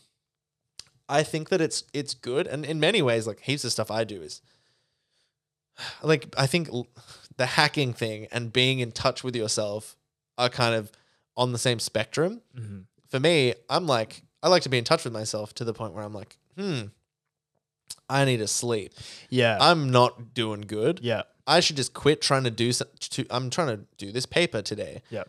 I'm not gonna get it done today. I'm Yeah. too tired. Yeah. I'm just gonna go to sleep. I'll get up. I'll do it tomorrow. Mm. That's that's hacking. It's like cool. I realize that I'm incapable of doing something, and I've accepted it. And I'll just get up and do it tomorrow. I would love to see you write a marketing campaign for that hack. right for real. Yeah. I know, just like hey, just don't do it. Um, Yeah. but like honestly, man, there's like, nothing to buy there. so much productivity hacking stuff is like it for the purpose of somebody else. Like yeah, true. how do you be a more effective cog Yeah. in the wheel, right? Right. right. Um, man, I can get so many more emails done if I like have pre-workout and then I work out at it's precisely five thirty in the morning and then I meditate for thirty minutes. Like Yeah. those things, eating well, meditating, like that kind of shit is great. Do it for yourself. Like Yeah. you know, take care of your body and if if it's working out for you and you feel good and Yeah. it's easy to get through your life and you're enjoying yourself. That's Mm. one thing. But I've just seen so many people co-opt it for like I'm really stressed. I have too much work. Yeah. And ultimately that's because they're being exploited. Yeah. Right? Because that's what happens. You work for a big business. They try and get as much out of you as they can and their solution is I need to be capable of doing more They're, they're coping. and they're coping by trying to improve themselves to make them more capable of doing the work. And- Yeah. and, you, know, you just get more work. I You do remember- good work, you just get more. in the job that I really didn't like that I mentioned earlier, Mm. um, I, I was really getting into a lot of this stuff as well and like Mm. working out a lot and, you know, meditating and stuff like that. I've done it too, you know. and it's like, it made it bearable. Um, but you shouldn't be working towards making something bearable. For real. Like, and it's like, what a terrible, like, these are all working out and meditating and stuff are great, amazing things you can do for yourself. Horrible things to do in the name of coping with a job that's stressing you out yeah. or just like being more effective for somebody else's gain. It was almost Terrible. like, okay, here's this like really good source of dopamine and just good chemicals. And so it tricks me into thinking I don't hate my job. Yeah, yeah, yeah, for real. And that's like, oh man, but imagine if you didn't hate your job and you were doing that. Bro. Like you love it, right? It's a Yeah, good time. I'm, yeah. I have a friend who just moved to, just moved to Bali, and like the decision to move to Bali came from he has a business that he runs online. He and his partner realized that they could spend the same amount of money that they'd spend living in Bondi and live in Bali and Yeah. just have a just have a better time Yeah. like eat way better, sleep Big house, more, probably. bigger house. Yeah. Somebody's cleaning the house for them, Yep. S- buying time, right? Same Yeah. thing you were talking about before. And then and then it's like cool. I meditate. I'm exercising. I get to work for five hours a day. It's chill. Yeah. I know exactly what I'm doing. Yep. That kind of stuff is, is great. Like that's a really good way to do it. I think that's something that's that's like if you're a business owner or you're working for yourself, and it's like cool to be really productive. Because Yeah. it's like, yeah, you're making yourself more money, bro. Yeah. Hell yeah. But Yeah. it's not like, oh man, the job I get paid 70K a year for, no matter how good I do it, Yeah. yes. I'm going to crush it. Like, yeah, exactly. who cares? Yeah. Exactly. Yeah, yeah. Um, so, but yeah, I think that kind of thing is interesting. It's good to know what you can achieve, and I think that it's like healthy to want to achieve things. Mm. But I think if you're not doing that for yourself, it's bad, and and it's like in service of well, or it teaches you as well to like constantly that you're the source of your problems. You must improve yourself. Mm. Um, and it, it's kind of like a, I don't know, I don't have like a good way of, of doing this, but it, it's like an anti-rest mindset as well, which is yeah, it, it honestly, sets an expectation of like, oh, you didn't work out today. Oh, you, You suck, right? Yeah, terrible. it's it's actually like you know taking care of yourself. I- I think it's it can be bad psychologically Yeah. to take that mind frame because it's like actually Mm. sometimes what you need to do, is is be a piece nothing. of shit, like you Totally. said. Yeah, dude. Like honestly, have you ever tried? I mean, you're a creative. You've got you, you play in a band. I can see instruments here, right? Heaps of them. And Yeah. like for me, I don't know if you find this, but like, can you make yourself play guitar? Can, is that is that something that you enjoy when you're like, you know what, huh, I better play guitar for thirty minutes today? That's that's a really good point. Every time I've tried to do that, and you know, because I I feel like I've been out of touch with my guitar playing recently. Like I used to be really into like building technique and like Mm. very s- structured playing. Mm. Um, and you know, I've I've actually had that in my mind for a long time. Like, oh, I'd love to just get back to that. You know, thirty minutes a day is all it would take. Mm. And like, and I feel like I'm almost like selling, trying to sell myself on the idea. Mm. Um, and but then there's been moments where I'm like, I just glance over and oh yeah, actually I haven't played in a while. Like that'd be kind of cool. And because in that moment I am wanting to do it, it's so much more. It's way enjoyable. better, right? Yeah. I feel like, you know, there's some stuff you just can't force. And I think a lot of it is that sort of like creative stuff. You know, it's difficult. Yeah, some people have amazing processes. Yeah. But it's also like, you know, some people have are privileged in that they have no other responsibilities. Yeah. And they make their earning from their music or they make their earning some other way that they have heaps of time for music. But Yeah. personally, when I want to do creative stuff, I can't like make myself do creative stuff. I have Mm, to take everything else away. Yeah. Like the only time I'm feeling creative is when I'm like not busy, yeah. not working that much, Uh huh. like bored. Yeah. You know what I mean? Like Yeah. getting to the point where I'm actually like fucking bored. It is very strange. And I, I and it think- emerges. I you think know? it's a this is a pretty uh, well understood idea. It's kind of this thing of like you're on a bus and you look out the window and you don't have any headphones or like a book to read or Mm-hmm. anything or your phone, and the more you just kind of stare out the window, the more these like epic ideas come to your head, and it's the silence and the you know the the quiet that brings that. I remember when I was on a meditation retreat. It was a ten day silent retreat. oh my god. Yeah. That's that, that's hectic, dude. Yeah.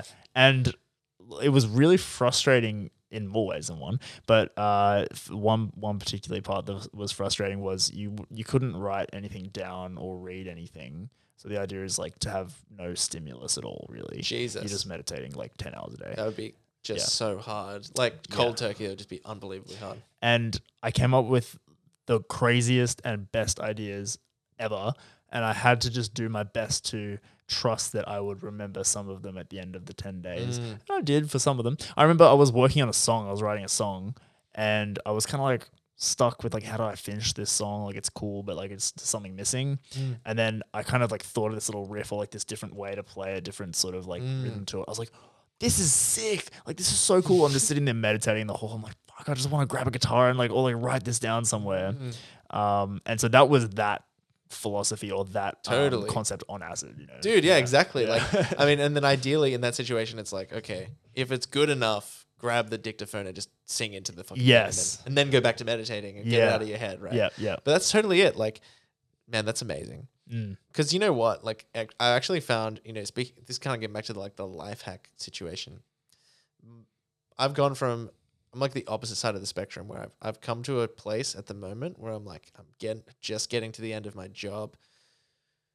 Burned out as hell. Yeah. And my life hacks are like, how do I make myself do the responsibilities that I have? how do I make myself care enough to just carry out the job for the next right, right. you know what I okay. mean? Like, Yeah, yeah. And it's, dude, it- dopamine detox. Mm, It's crazy how much you're just getting dopamine from being on your fucking phone. Or Yep. for me at the moment, it's like just squeezing in a quick five minute time control game of chess is so Ah. such an, and it just kills Oh, the the time, rush. just disappears. You get the little rush, yep. you know. But, you know, if I need to actually do something for work, uh, the best thing to do, I, I, I swear by this, it's horrible. But the best thing to do is go sit in a chair, look at the wall. You can sit there for as long as you want, but you're not allowed to do anything until you f- until you do. You can basically, the next thing you do has to be work, Mm. and you're sitting there until you feel like doing the work, and eventually you will be so bored that you want to do the work. Like you just have to be like, I'm j- just dir- just I'm not gonna check my phone. I'm not gonna do a chore. I'm not gonna Yeah. empty my dishwasher. I'm not gonna eat something. I'm not gonna drink any water. I get to sit in this. I get a break as long as I want. But Yeah. I have to sit here and do nothing. And then eventually you'll just be like, ah. Work Yeah. is better than this. Literally, like you just the because at the moment because there's so many things that are so much easier than doing your job that give you Yep. dopamine. Mm-hmm. But there's no reason that you would be motivated to do something ever. Yes. So Yeah. Mm. in a way, and it's the same as the meditation retreat. It's like just taking away all the dopamine. Yeah. Your brain is forced to like have ideas because Yep. like otherwise you'd fucking hate it. It's just yeah, like, this and it sucks. sorts through all the stuff that you haven't dealt with for like a long time, sometimes years as well. Yeah, for real. Um, but yeah, like that that sitting in a chair and doing nothing, staring at the wall. I remember you told me this um, Mm. when I, I saw you recently, and that's the, the, that was the stimulus. So I was like, "Oh, I got to get you on this podcast. Like that's so fascinating to me, Mm. man. I really, really dig that idea. It's it's like yeah, it, it's horrible, but it works. Yeah, you know? it's, yeah. It, and I think that's you know it, it sort of touches on all the things we've talked about, like Yeah. work, phones, and shit. Yeah. but like psychology, like it is really like easy to get fixes of dopamine. And, Yeah.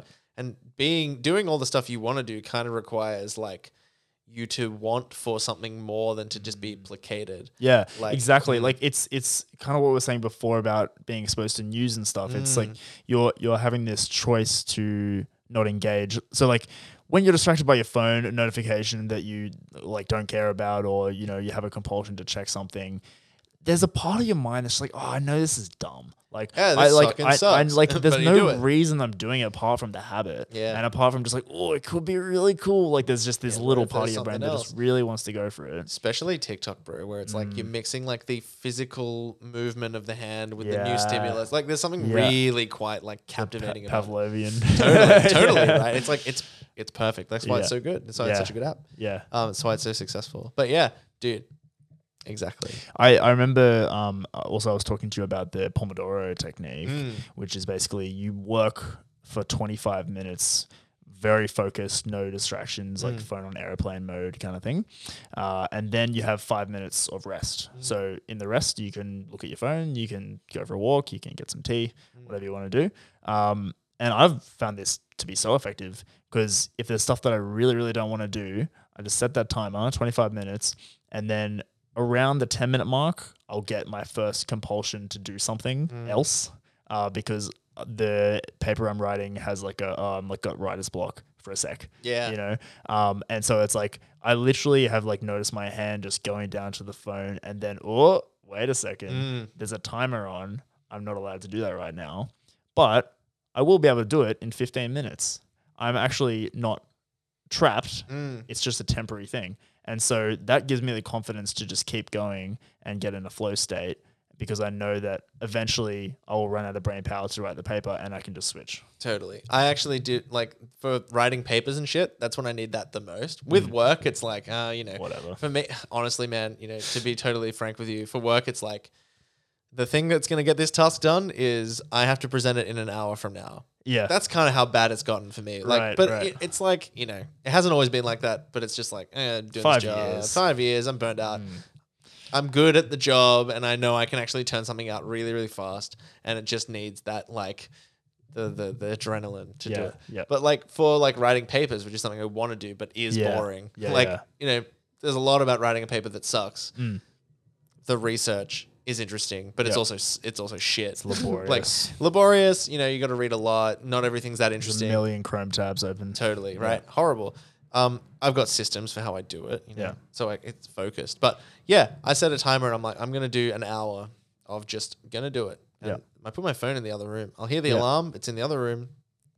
You end up. Fi- I often find I'll do two hours of work. Yeah. Like literally, just Yeah. you just get into that flow Yep. eventually. And it just takes getting over the initial hill of the Yes. initial. I need to do something. Starting anything is so hard. And then Oh, it's man. just because you get bored enough that you're like, the only thing to do is keep doing this. Yeah. Otherwise, I got nothing. And then Yeah. it helps, you know? It does and help. you know like i think you gotta like we touched on before like give yourself rest give yourself time to relax like Mm. have those days where it's like okay it's actually not getting done today Totally. but i think that that's a sliding scale as well so you know it, it might not be oh i can't do any work today but it might be like oh i'm feeling really lazy but like if i do one pomodoro or i do one hour's work like i'll be happy and even though realistically i should be doing six or eight hours today in Mm. order to get it done in time i'm only going to set myself the goal of the one hour because For real. then i will not feel guilty about watching netflix and just being a piece of shit Yeah. In your heart of hearts, you know the difference. You know, you can feel it. The difference between I just don't want to do it, and I can't do it. Like, Yeah. I'm too tired, Yep. or I'm gonna do a bad job. Yeah. And but you know what helps me in, in situations like that is um, uh, one of my favorite, actually one of my favorite like sayings. Uh, obviously, I know sayings are like eh, there's always one for every situation, even the inverse of different situations. yeah. Like Anti sayings. there's literally like sayings that contradict each other that are like because it's just like oh, it's a common saying, so it must be true. Like Right, the right. classic one is like oh the. The, the squeaky wheel gets the grease. So like if you speak up, you'll get attention. But then there's like, oh, the nail that sticks up gets hammered. down. you know, what Yeah, I mean? It's right, like, right. That's the complete opposite. Um, Yeah. But like you know, if something that stuck with me a lot, which I I find i- is a really good guiding principle as a dude who's generally lazy and must trick himself into working, right, right. is like it's uh, you know uh, wh- what it if something's worth doing, it's worth doing poorly. ah, All right. If it's worth exercising, but you don't feel like going and doing that two hour run, Mm, do 15 minutes of exercise. It's better than yeah. not doing it, Yeah. right? If I need to write my paper and I'm not going to do a good job of writing my paper today, do a shit job of writing my paper and edit Yeah. it tomorrow. Yeah. Like that kind of thing helps. Like I just need to Mm. do something. Get on the board. Just literally put something on the board. And then, yeah, and a lot, oftentimes, even with creative stuff, man, Yeah. I don't know about you, but I'm a much better editor than I am a Mm. writer Right. i- at anything. Mm. And so oftentimes putting something on the page that's shit is Yeah. the is the first That's how step. you do it. that's how you do it. Literally, you have to word vomit and then you have to edit. And you're like, this sucks. But then you look at it the next day and you're like, well, this doesn't suck as much. I'll Yeah. keep this. Yep. You know. And so I think there's two points to that that I want to raise. One is that the t- the interim time between the word vomit and the editing is presumably when you're sleeping, uh, or at least resting, and so your brain is actually putting together this stuff in the unconscious part of your Yeah, it's mind. incubation. Exactly, and it, it's it's making connections between ideas that you didn't necessarily know when you were consciously writing the ideas. Yeah. And then the next morning, you're like, oh my God, like this actually makes so much sense now. I can just put this together, um, which I think is like really, really changed things for me that you can, um, you can do that. Also, there is this site, I don't know if you've used it, it's called Write or Die. Really cool. It's like a very simple web app. You start typing and you set yourself a goal of like, okay, I want to write for 10 minutes or I want to get to this word count. And so it will like set the timer for you. And then as soon as you stop typing, bad shit starts happening. So on one mode, there's like the screen goes red and it's like, "Ah, ah." and then there's another one where there's like spiders crawling on the screen. Oh shit. And then my favorite one is kamikaze mode, which is you stop typing for about five seconds and then it starts deleting what you've already written. Oh, that's so fucked. And so if you're like, if you're trapped in this mindset of, oh, like I want to write something, but it's got to be perfect. Mm. And then you just have to literally be like, nope, just write something like even random characters. Just keep it going. you Oh, know? shit, that's Yeah. crazy. Yeah. Yeah. now that's that's really fun. I might give that a go. That's, that sounds Yeah. really dope. I, I use it in desperate situations where I'm like, all right, nothing is cap- coming. Mm. And I'm also not trying. Yeah. Like, and I, I, i I'm so afraid of failure that I just can't even start. Yeah. It's yeah, dude, it's like that. I think as well, yeah, I don't know, in hindsight, I don't know if you found this as a as a, a fellow mature age student. Ugh. Ugh, ugh, ugh. it feels gross to say it. But yeah, like mm, I start things on time, if that makes sense. Yep. Like uh, Yep. like something that I used to do, which is terrible, was never start stuff. Yep. At least now it's like, okay, this thing's due in two weeks. Yeah. I'm gonna start writing it. Yeah. Like not great. I'm not No. gonna like have it done with a week I, to spare. I just on the first day I make the word document and I write the header. Yeah. And then just That's like, it. okay, I'm having ideas, blah. I put my little thing that I do for myself, for what it's worth, is I when I write anything, I write it in red text. I, I change the color of the of the, the font to red. And that tells me this isn't the final thing. Ah, I when I when I've proofed something, I Yeah. read a paragraph through, I make edits to it, and then when I really like it, Yeah. I change the color of that paragraph to black. And that to Ah. me is like this is now set it in stone. not a draft. This Yeah. is now well, this is actually a draft. Second it's not draft. brain Yeah, dump right. anymore. Yeah, The red text is just to let myself know I've been doing Yeah. this for years. This is okay. You write anything you want here. You can write shit that doesn't, that's never going to make it into. You can write Yeah. your thoughts. You Yeah. can write this thing fucking sucks. Yeah, like Uh, yeah. anything you want. It's, Yeah. If it's in red, it's not. I haven't checked it, and so Yeah, I always yeah. check everything It just makes me feel secure. That's Like, this really is- smart. Mm, mm. And then, you know, if you have a mix of red and black, like you know that you're not going to have to differentiate between two pieces of black text. Yeah, and you're like, okay, this is the stuff that I need to work on as well. Yeah. At a glance, you're like, Yeah. I'm coming into this for another day. Yeah. Gotten up, I've, I've made my coffee. I'm gonna work on this paper. You know what I'm gonna work on? The red stuff, and Yeah. I'll I'll check the black stuff when I make edits. But Yeah. the red stuff needs doing. It Yeah. sucks. Yeah. it's in red. That's It needs to right. be fixed, and then you, That's you right. know it, it helps. You have some priorities that way. It's good. Incredible. Yeah, little tricks. But that's the thing. I think like a lot of people, there are some people in, on this earth who are truly based who get up in the morning at 6 a.m. They work out, Yeah. they eat the perfect meal. Yeah. They love it. They- Yeah. They, meditate. Yeah. Incredible. Yeah. They have an extremely amazing work life balance. Mm. They have heaps of money. They just go, they're like, you know what I'm going to do today? I'm going to write a chapter of my book. yeah. And they fucking sit down and they bang out that chapter and it's nothing to them. They do Yeah. it and they perfect. And they just can be productive. And yeah, they probably suck in other areas of their life. But when it comes to doing stuff, they're just capable. And it's Yes. like, yeah. Yeah. Yeah. For like 90% of everybody, like I think everybody for some reason feels like I should be able to do that. No. Yeah, like yeah, no one it's can do that. That's Pretty insane unrealistic. like soup you under you hear about a person like that and you're like what a freak Yeah, you know yeah. the most of us have to exist in this world where it's like you want to get anything done you got to trick yourself I'll go weeks at a time doing nothing. you got to like you got to stay one step ahead of the future you yeah. you got to like you know if you want to go to the gym tomorrow morning you should probably like set up all your clothes yeah. and shit Yeah. so that you, it's easy We need these hacks. go to sleep in yeah. your gym clothes like Yeah. this kind of the reason we do this stuff is because like we s- we don't want to do stuff and we, Yeah. we really do have to sort of trick ourselves or, Yeah. or set things up so that it's easy for us to do things or we won't do them Sure.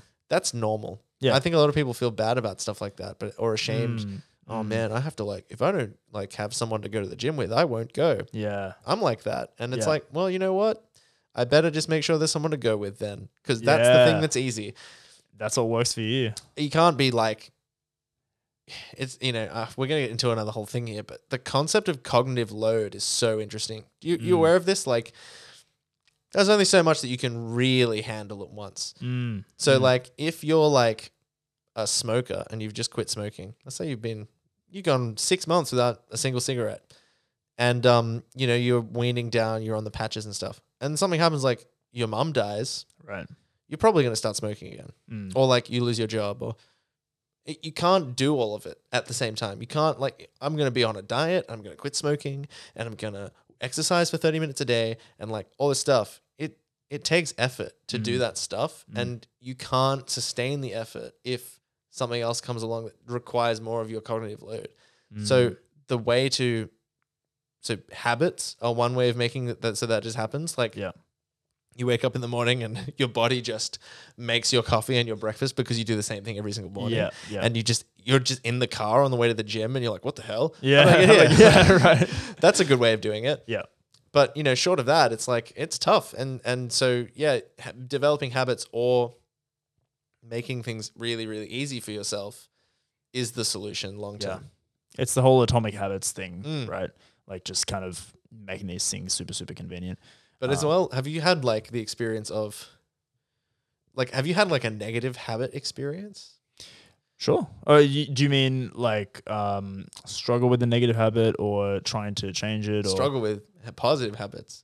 So like Ah, here's a here's a cursed situation, mm. maybe unique to the situ- the time that it happened.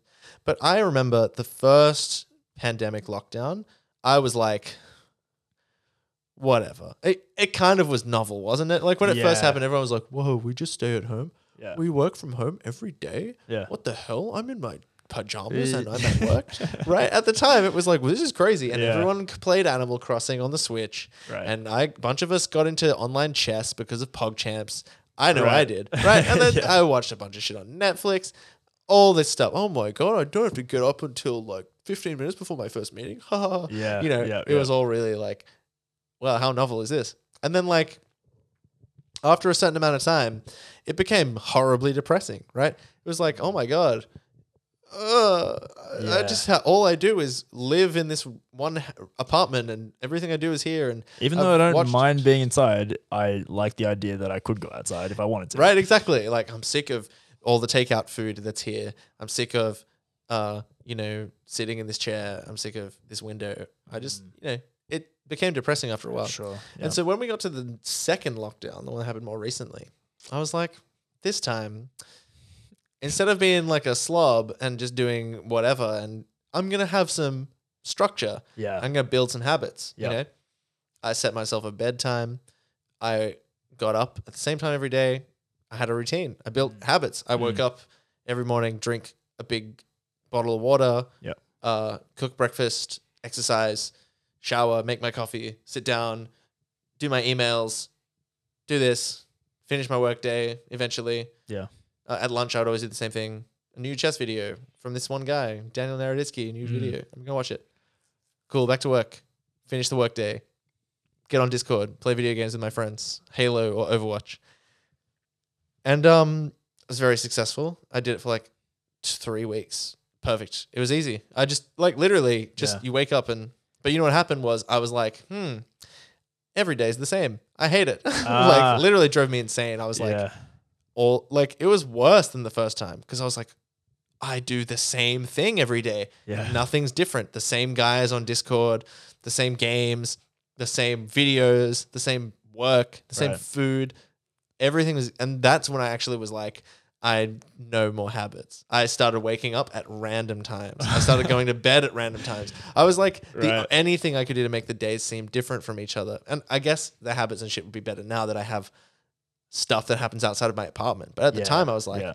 I need. I'm gonna go to bed at 3 a.m. and I'm Yeah. gonna wake up at 6 a.m. I'm just gonna be tired. Wow. Like, what? It'll be different. I'm gonna. Oh, you know how I normally exercise? Well, this morning I'm gonna like watch my chess video when I wake up and exercise at lunch or Wow. whatever. I'm gonna like. eh, Like I did random shit. I just like started changing things up all the time. I wonder if that, that intentional making your life worse is different. Was it worse? I don't know. You know what well, I mean, like well, yeah, Well, I, may, maybe let's say worse in terms of the goals that you had initially set up. totally. Yeah, Um, I, I ruined them. Like, I yeah, was like, yeah. Fuck But like this. you, because you were intentional about it and you were like, okay, this is actually going to lead to an increase in my mental health. Um, Yeah. then and there's a purpose behind it, as opposed to the normal scenario, which is "Oh, I'm gonna work out five days a week and I do it for two weeks and then. The next week I only did four days. And Yeah. The next week I did three days. Next week I did and two. then you're days like, well, I suck. and Yeah, then you whatever. Mm. start to get self-deprecating and you know you, you start to because it's just slowly s- slipping away but whereas you have you have been like it would be funny to just not go to the gym anymore Yeah, well, like not even. Yeah, I mean, it's interesting. So now uh, there's a version of because I, I should I should say I'm doing I have kind of a routine now. I've like a doing that exercise taught me a lot about myself, Mm-hmm. and like yeah, now my situation is I realized that there's like cognitive load that I was spending on stuff, and I was like, oh, I don't need to do this like that. Yeah. So the gym, amazing example. I don't keep track of anything, mm, right? Hor- A lot of people fucking hate that right about it. I, I say that, and people are like, "What? What do you mean?" Yeah. Like, I roughly know what I did Yeah. last week. Yeah. Right. Like, oh yeah, I, I probably lifted like this much. I guess I used these ones last week. I'm Yeah. gonna try and go up. I think. yeah I don't have a. I'm not tracking it with an app. I'm not counting how much protein I put in my body. I'm not doing that. And what I am doing is I'm showing up to the gym yeah three or four days a week. yeah And when I get there, I do a workout. Yeah. And it works my muscles. And I do, I think I'm, the stuff I'm lifting is heavier. yeah Like, I'm pretty sure it is. Feels but, like it. But I'm not like, can't prove it but you know what I mean? There's no record. And I'm not like stressed about the Yeah, numbers. yeah. It's like, it's like, you know what? Actually, it doesn't matter how much weight I lift. Yeah. What matters is I do it until I can't do it anymore. yeah And then I'm done. Like, oh, you know what? I'm gonna do a chest press. Yeah. Oh, what's that? I can't do any more of these. I guess I Time did to enough. I did three sets, and oh, I can still do it. I'll do a fourth set. Oh, I can't do it anymore. I'm done. Like, so good and that's the thing. Like, it's freed me of this like. Oh man, I gotta hit these numbers. Yeah. Oh shit, if I don't get, if I don't eat one more thing, I'm not gonna hit my macros. Like, can't do it. it's like oh i've got to write the whole paper tonight dude it's exactly like that and you know what it is it's like if you you know anything worth doing is worth doing poorly Yeah. i sh- I, I love i'm that. showing up like yeah you know how you get in good shape it's not by having the optimum gym regime it's showing up to the gym for like three years Yeah. e- every yeah. week. Hundred like percent. that's where the 100%. real progress comes from, right? Yeah. So for me, Yeah. it was like, you know what makes me hate the gym? The thinking about it. Yeah. I'm just not going to think about it. I'll just go and then figure it out. I have Yeah. a rough. It's like push pull legs. Yeah. That's the only structure. And Yeah. I'm like, what do I do this time? I might change it or I might keep it the same. It Yeah. doesn't matter. Yeah. Amazing, dude. Listen, I do want to talk about Burger King Illuminati before we wrap up. oh hell yeah. Um, We're s- called Beak now, by the way. oh, that's right. We've had a name change. That's because we're going to do a bunch of shows in Scotland where Burger King is a thing, and we're like, oh, our name's gonna look like. right. Is it like a fucking the Ad. Burger King is doing something at the festival? right. like, Wait, so it wasn't like an actual copyright issue, more just a Nah. confusion it thing. was a confusion thing, and a we've always been like, maybe this will be a copyright issue one day. we were just Yeah. like, it's probably time to change it. So, yeah, yeah. So on that, you know, we, we were originally thinking, well, everyone just calls us BKI, so Ah, we were yeah. thinking of just changing our name to Beak Eye. Ah, yeah. because we're like that sounds like BKI, BKI. But then people be like, "What? Are you, so what are you going to rename it to?" And we're like, BKI, and they're like, "What?" And they're like, "Okay, if people never understand what you're saying the first time, it's a bad name." So Beak, Yeah. that was what we went nice. with. Yeah, That's where your marketing expertise has come in. yeah. handy. well, we were just like, no, "This isn't going to work." If people Yeah. are already like, "Huh?" Yeah, it's, like, yeah. it's more confusing than Burger King Illuminati. That's true. Because That's at not gonna least work. that it's like okay, well, Burger King Illu- Illuminati, they've obviously just thrown together some like funny stuff. It, like, Yeah, sounds yeah, funny, right? for real. Yeah. But big guy, BKI, what the fuck is that? Yeah, Yeah. yeah. So it's just Beak, and they're like, "Oh, well, okay." yeah. at, at the end of the day, it's just uh, a name. You know, it doesn't So do anything. and you're you guys are writing like a an hour show or Oh, yeah. yeah nice Mm. It's it's going to be a wild one. I think so. You know, for for anyone listening, some context is probably worth explaining. Is like I'm in this, uh, yeah, I guess like a sketch comedy group. We started as like an improv team at, at Sydney Uni. Uh, the our thing was that we were the only improv team in the competition at the time that didn't do improv, and so we would just put ourselves into situations where we knew we couldn't succeed. like you know, we're gonna tell a word at a time story, and the story's gonna be backwards. And it's like we can't do that. Like, what would it be impressive to see a group of people nail that? It would. Not this group of people. we're just gonna fuck up. We're gonna blame each other. And you know what matters ultimately is that the audience has a good time, not that yeah we look cool. sure sure You know, if you wanted to look cool, you would just want to do improv in the first place. right Um, so, but anyway, that sort of became this thing. We were like, this is a cool group, and we started writing shows, uh, and we put on like several sketch comedy shows. And yeah, we did one Sydney Comedy Festival or Fringe Mhm. Festival, and uh, Luke was our sound guy. Yeah, and that's how we that's how we met. met. Yeah, yeah that was really cool. Uh, we, you know, I think we started talking because you had some some background music you were playing while we were doing setup, and I was like, this is fucking sick. It was Yeah. like some prog or something. Yeah, And I was yeah, like, for sure. "Mm." It was like the, it's the the sweet spot in, in between. Like I've set up all the gear, but I'm waiting like an hour for the people to show up, and I'm Mm. literally just killing time. But I have like a sound system, so I can just crank some tunes Hell yeah. and you know stuff that I didn't think that anyone else would enjoy, but I was wrong. Yeah, no, exactly, and so, and that was really great. Like Luke enjoyed the show. We got talking. Uh, it's been a, a, a beautiful friendship ever since. But yeah, so we're we're putting together a new one.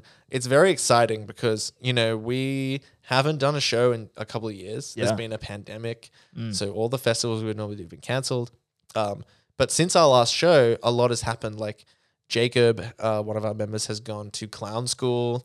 So That's he's, right. He's gone to Galway Yeah. and become uh, a more and he's and he's got like a stand up thing going now. Cool. So he's become more accomplished. Bruno has uh you know he hasn't really performed that much, but he's been honing his skills in other areas. He's like doing graphic design in Mm. Yeah. like 3D graphics for like TV shows and stuff. Wow, cool. Um, my older brother Liam, who's in the who's in the team, has been overseas the entire time doing like postdocs because he's a scientist, and I've just been like I've been doing more improv stuff. I've been, uh, you know, just l- living. I moved around a bit. Yeah. I've, you know, played written music. I've been involved in bands and stuff. But Yep. It's it's really cool to come back to the the OG squad, writing a Yeah. show, weird shit, but like keeping the same tone, but you know, bringing new experience to the to the process has been really cool. It makes me very happy that that's happening. yeah, well, there'll be a even though the show is in August in Edinburgh, in July there will be a preview show in Sydney. Oh, really? Yeah. Oh, that's not too far away. We really want to put something on before we go over, so because we have the all of our fans are in Sydney. The only Yeah, people who know true. about us or give a shit about us are in this city, so yeah, yeah. it feels silly to write a whole new show and not put it on at least once. I here. would be disappointed for sure. exactly. Yeah. yeah. Um, you know, you guys will probably get the worst version of the show because Cool. it'll be the first time we've done the whole thing. Yep. But you know, It's fine. It'll be good. Yeah. Yeah, I'm excited. I'll be There's a some, guinea pig for sure. some good stuff in there that's like I, I think there's some some stuff that's pushing the boundaries in a cool way of like Nice. what's possible. Yeah, yeah. Is there a date for that? Not yet. But Okay. we'll get a venue and we'll get a date. It's going to be Factory Theatre or maybe Lord Gladstone. Yep. Maybe. Yep. We're working out the details. Yeah. But it'll be cool. Yeah, yeah, Nice. Awesome. Well, I'll, I'll try and keep the fans posted if there is Oh, yeah, like a, you please. know, Yeah, ticket dude. link, yeah. etc. It's going to be great. Yeah.